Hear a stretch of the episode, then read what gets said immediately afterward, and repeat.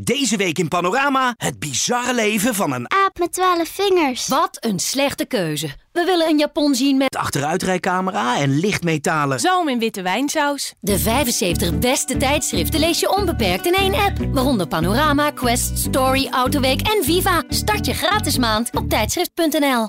Toen ze nog op de lagere school zat, eh, had ze besloten dat ze een presentatie wilde geven over haar gezin. Die presentatie die begon met... eh, nou, ik heb dus eh, twee vaders, twee moeders, drie opa's en drie oma's. En uiteindelijk eindigt ze met... Mijn vader is eigenlijk ook mijn oom. Mijn moeder is eigenlijk ook mijn tante. Dus ik ben mijn eigen nicht. Iemand nog vragen?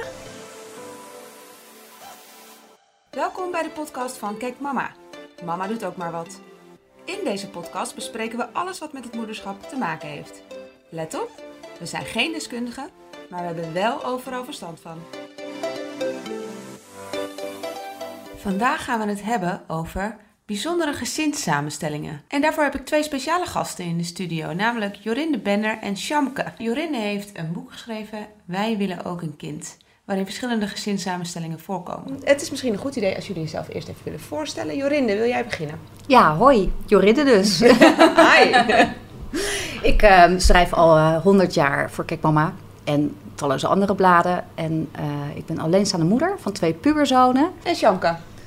Ja, ik ben Shamke. Ik ben eh eh, cabaretier bij Vet Kindercabaret. En ik eh, ben moeder van officieel van één dochter, maar officieus van nou, veel meer kinderen. Ja, daar gaan we het zo meteen Ja. uitgebreid over hebben. Over Ja. jouw bijzondere gezinssituaties hadden we het net al even over in ons voorgesprekje. Eh en ik ben Janine Berklaar. Ik ben de hoofdredacteur van Kijk Mama en ook moeder van Elin. Zij is negen en van Mats. Zij is zes jaar oud. Jorinde, gefeliciteerd. Je hebt een boek geschreven. Dankjewel. Hoe is dat zo tot stand gekomen? Nou, een beetje per ongeluk. Ehm, zelf had ik nooit eh, een, een heel sterke kinderwens. En al zeker niet in de traditionele vorm. Ik zag mezelf vroeger altijd als banmoeder. eh, bewust alleenstaande moeder. Wat ze tegenwoordig eerder een uh, solomoeder eh, noemen. Dus ik studeerde en ik leidde een, een leuk losbandig leven. En was helemaal niet bezig met een kinderwens. Ik dacht, nou dat komt wel een keer in mijn eentje. Tot ik ineens de vader van mijn kinderen tegen het lijf liep. En toch trouwde en in de traditionele samenstelling een kind kreeg. Nou, dat hield niet heel lang stand. En uiteindelijk eindigde ik toch als alleenstaande moeder van mijn twee jongens. En tijdens mijn werk voor Kijk Mama kwam ik in contact met Mirella van Marcus. Uh, zij kreeg samen met haar vrouw uh, twee kinderen, had daar een documentaire over gemaakt. Wij willen ook een kind. En die documentaire die schreeuwde eigenlijk om meer. Er kwamen, zo, kwamen zoveel reacties van kijkers die tegen allerlei obstakels aanliepen bij het niet standaard vervullen van hun kinderwens. Uh, dat Mirella besloot daar een boek over te schrijven. En die uh, betrok mij daarbij. En zo is dat gekomen. Wat mooi. Ja. Ja. En toen heb je dus de afgelopen maanden, of nou ja, in het schrijfproces ondergedompeld in ja, regenbooggezinnen. Niet alleen regenbooggezinnen, en... het, is, het is echt voor alle mogelijke wensouders ja. bedoeld. Ook ja. hetero gezinnen die te maken krijgen met uh, onvruchtbaarheid bijvoorbeeld, alleenstaande okay. moeders. Het is echt alle mogelijke wensouders die niet gewoon op de traditionele, ja, tussen dikke aanhalingstekens, hè, moet je dat zien, een uh, kind kunnen krijgen. Ja. En wat spreekt jou zo aan in dat onderwerp? Nou, ik denk dat ik zoals elke, elke moeder gewoon weet wat een kinderwens inhoudt en hoe ja. fundamenteel dat is. Ja. En het is ongelooflijk schrijnend uh, wanneer dat niet zomaar lukt, doordat je biologisch medisch tegen uh, ja, drempels aanloopt. Of juridisch. Als ik kijk naar mezelf, ben ik op de meest makkelijke manier zwanger geraakt in een traditionele samenstelling, twee kinderen gekregen. Er zijn talloze uh, stellen die eigenlijk niet goed, of in ieder geval niet zo vaak nadenken over hoe het ook anders kan. Dat het ook heel ingewikkeld kan zijn. En niet alleen vanwege vruchtbaarheidsproblemen, maar inderdaad ook vanwege samenstellingen. Dus ik vind het supergoed dat dit boek er is, dat het geschreven is, dat de documentaire er überhaupt ook al was. Uh, dat daar ook meer aandacht uh, voor komt. Ja, er was helemaal niets over nog. En wij horen inderdaad heel veel nu van lezers hoe blij mensen zijn dat er eindelijk ja, een, een, handboek ligt met in elk geval een klein beetje houvast hoe je je door de jungle uh, van mogelijkheden baant. Shamka, had jij gewild dat het boek er eerder was? Nee, ik vind het heel leuk dat het er is. Want ik heb, uh, doordat ik zelf uh, niet op de traditionele manier moeder ben geworden, verzamel je wel in de loop der jaren ja, kennissen en verhalen om je heen hierover. Maar het is, ik vind het super tof dat die gebundeld zijn. Ja. En toen ik het boek las, zag ik ook nog verhalen waar ik zelfs verbaasd over was. Terwijl ik dacht dat ik me nergens meer over zou verbazen. maar dat, eh, en dat vind, ik, dat vind ik echt tof. En, ja, en dat je daarmee laat zien dat, dat er zoveel mogelijk is. En dat, eh, dat we niet meer zo verbaasd zouden moeten zijn. Dat het gewoon leuk is. Wat kun je iets meer vertellen over jouw nou ja, bijzondere situatie eigenlijk? Ik eh, was getrouwd met een vrouw. En dan eh, is, is een kind eh, nooit een ongelukje, zeg maar. Dus daar moet je toch iets voor organiseren. Ehm, en ja, daarvoor was er eigenlijk al een eh, vriendin van mijn zus, die ik al heel lang kende. Die ik tegenkwam na jaren. En die eh, vroeg, vroeg hoe het met haar ging. En heb vertelde dat ze al, eigenlijk al zeven jaar bezig was met het ja, proberen eh, een kind te krijgen met haar man. En ja, dat, ze wilde dus in principe gewoon op de traditionele manier een gezin beginnen. Maar dat, ja, dat, wat, je, wat je ook net zei, Jorien, dat is soms biologisch niet mogelijk. Nee. En in dit geval dus ook niet. En zij vertelt dat ze echt alles geprobeerd had, van, eh, tot en met ICSI aan toe. En dat toen bleek dat, dat zij gewoon geen eicellen meer had. En dat ze toen ook nog geprobeerd hadden met eiceldonatie met haar zus. En toen bleek haar zus dezelfde afwijking te hebben. Ach, En toen hebben ze geprobeerd eiceldonatie met haar beste vriendin te doen. En de eerste poging was niet gelukt. En toen werd die vriendin daarna zelf zwanger. Dus toen hield dat traject ook op. En ik sta echt naar haar verhaal te luisteren met een biertje in mijn hand. En ik zei, volgens mij moet ik dit doen. En dat was zo'n raar moment, want we stonden gewoon in een kroeg. Dus eh, ja, we hebben eh, besloten om met een kop thee op klaarlichte dag daar nog eens over te hebben. En ja, eh, ik voelde er nog steeds, eh, dacht er nog steeds zelfs over. Dus we zijn het traject ingegaan. En zo, ja, dat is een lang traject, eiceldonatie.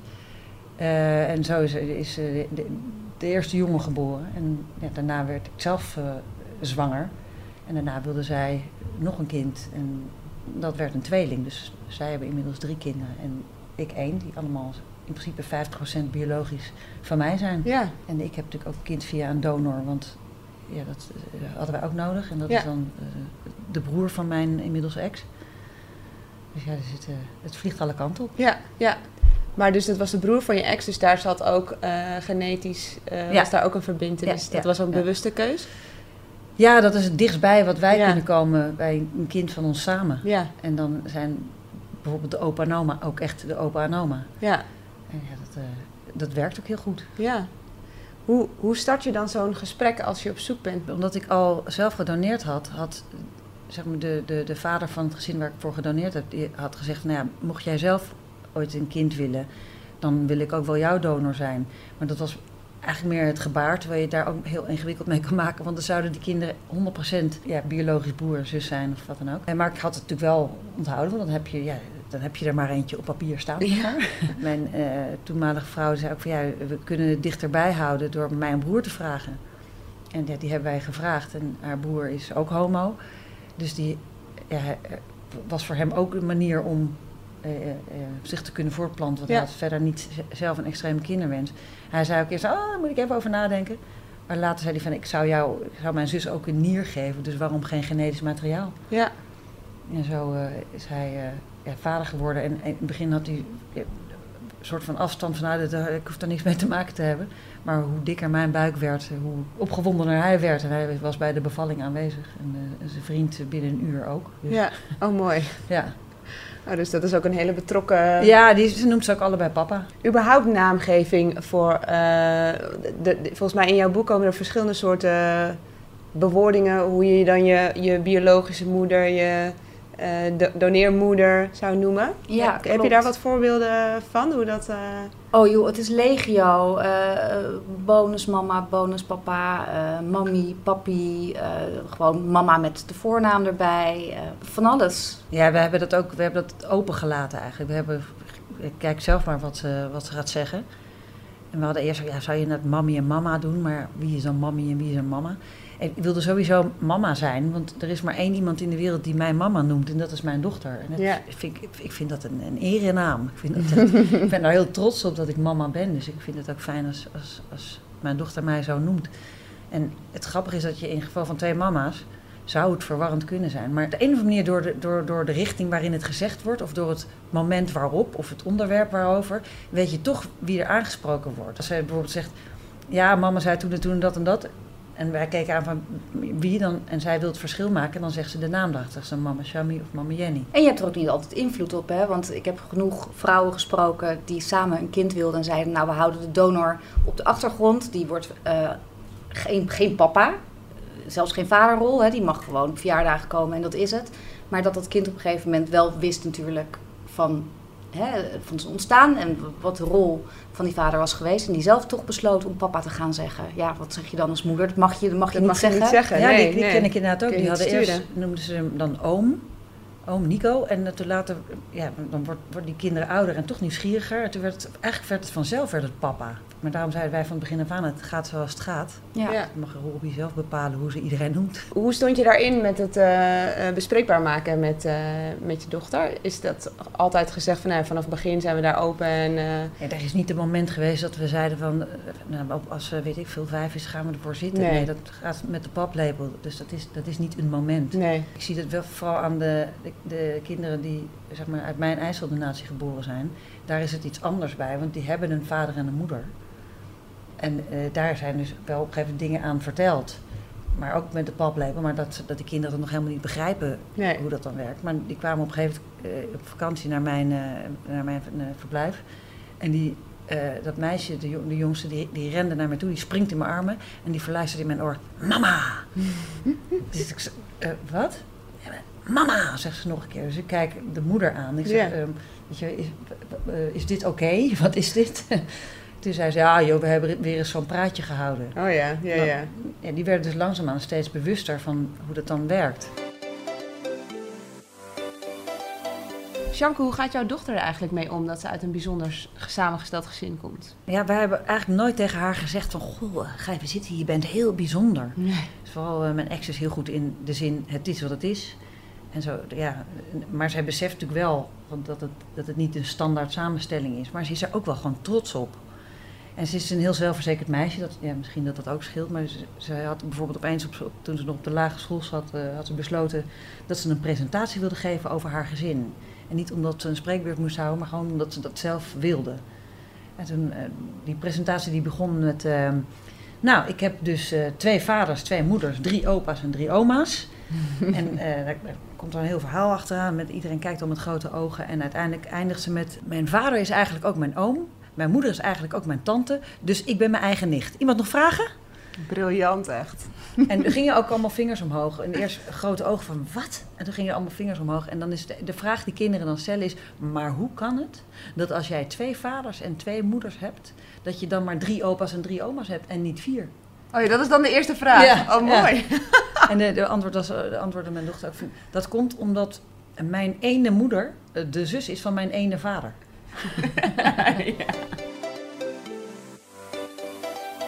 Merk jij dat er dingen veranderen in hoe er naar gekeken wordt, naar samengestelde zinnen en gezinnen en eh, minder traditionele vormen van gezinnen? Ja, ik merk groot verschil. Ja? Eh, en dat komt vooral doordat mijn dochter eh, eh, opgroeit, zeg maar. Die in, in, in de puberteit zit en dus steeds meer mensen om zich heen verzamelt. En er denk ik ook een verschil tussen dorp en stad. Want Ja. we wonen in een stad en daar is het, zijn de dingen gewoon minder vreemd. Zij hoort dan vaker van andere mensen die ook twee moeders hebben of die het ook gescheiden en ingewikkeld en allerlei bijzondere constructies. In het begin was het nog van, oh, en nu is het van, oh. Ja, ja. De toon verandert daarin, Ja. wat ik heel goed vind. En, en mijn dochter, die, ja, ik vind mezelf best wel eh, open-minded en ruimdenkend en zo. Maar mijn dochter gaat daar ver overheen. Ja, Ja, mooi is dat. dat is echt fantastisch. Ja. Dat is gewoon echt een generatieding.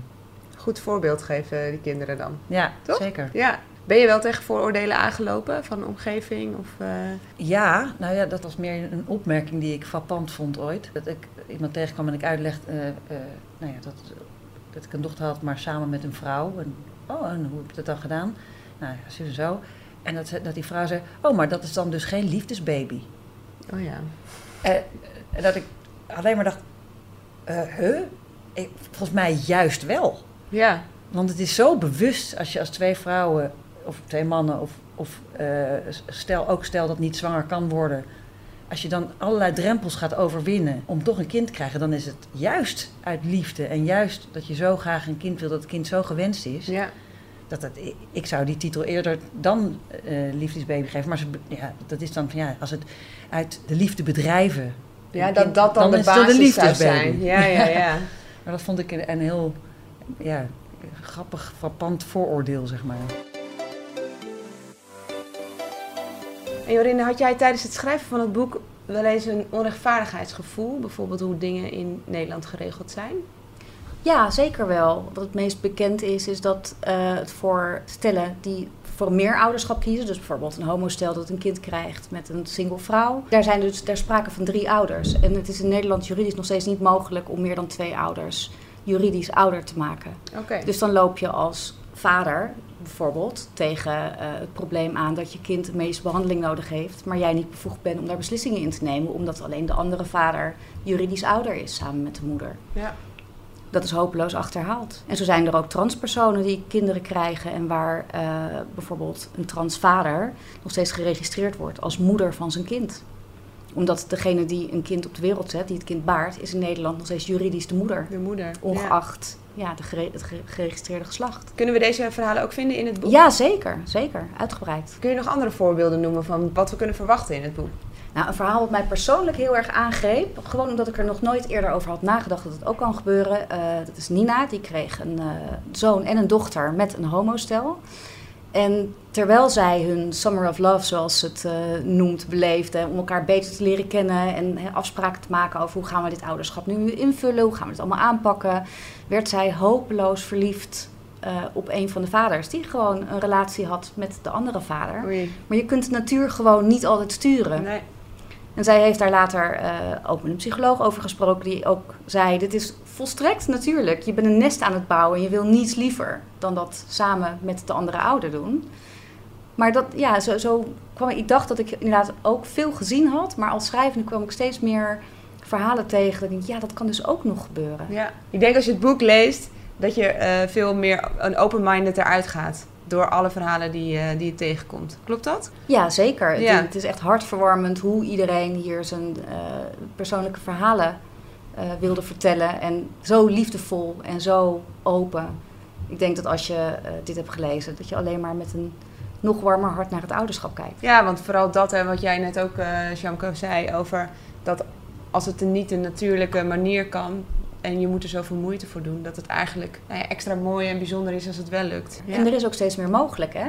In, Ja. eh, een paar maanden geleden is Nederland bijvoorbeeld de eerste hoogtechnologische draagbaby geboren. Homostel dat eh, een kind kreeg met behulp van een draagmoeder. Maar de draagmoeder was niet eh, de donateur van de eicel. Dus zij Oh was ja. eigenlijk alleen maar het oventje. Dat was in Nederland nog niet eerder gebeurd. En zo blijft ook dat steeds meer in ontwikkeling.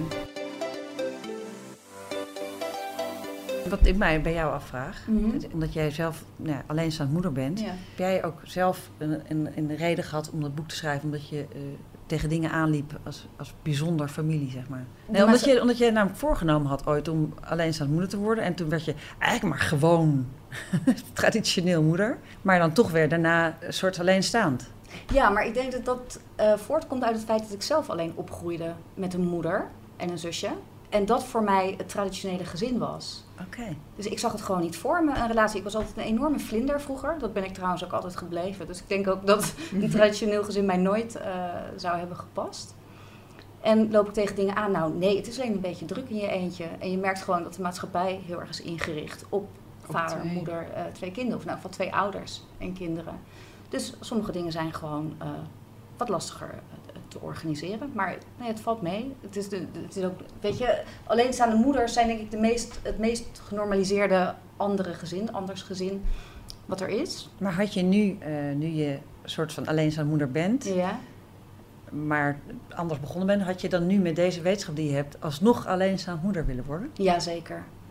Ja, als ik had geweten hoe pijnlijk het is om te scheiden en een omgangsregeling eh, in stand te houden eh, met een vader die eigenlijk niet meer in beeld is, dan was ik eh, zeker alsnog voor het solomoederschap gegaan. Ja.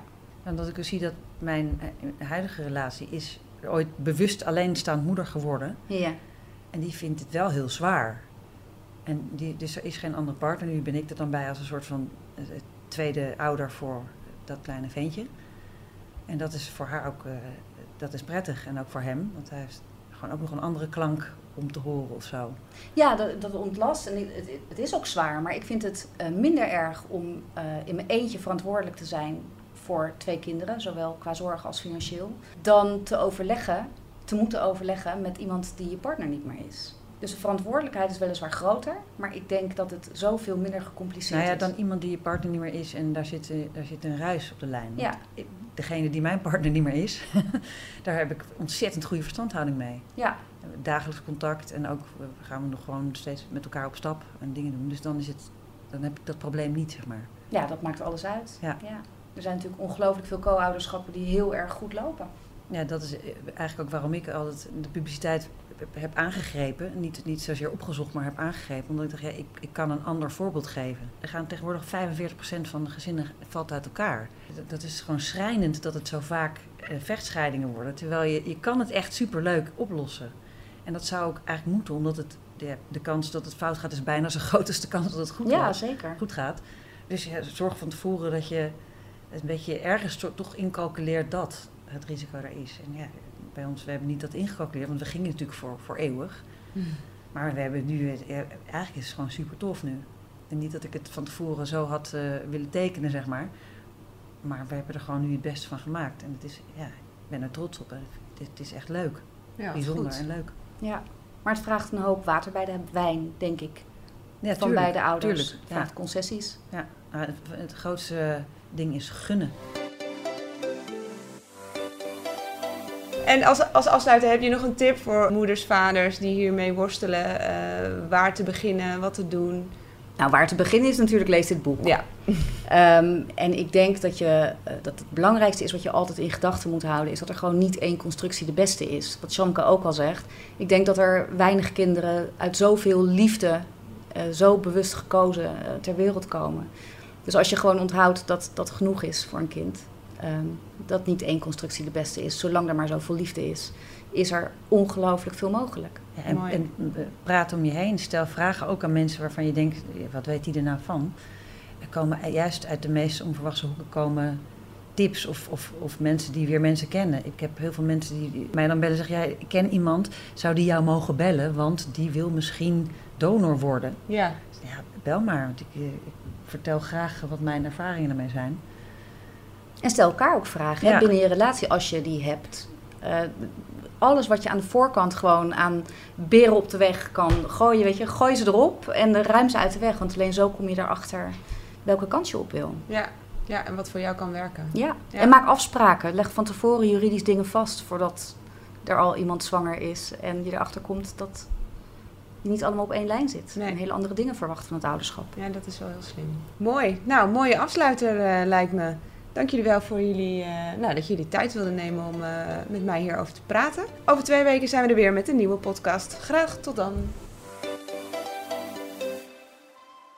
Nu in Nieuwe Revue, zon, zee En zoete aardappels met honingmosterd. Even opschuren en twee keer afvlakken met... Oom Donald, kwik, kwek. En een lekkere dikke Linda. De 75 beste tijdschriften lees je onbeperkt in één app. Waaronder Nieuwe Revue, Margriet, VT Wonen, Donald Duck en Linda. Start je gratis maand op tijdschrift.nl.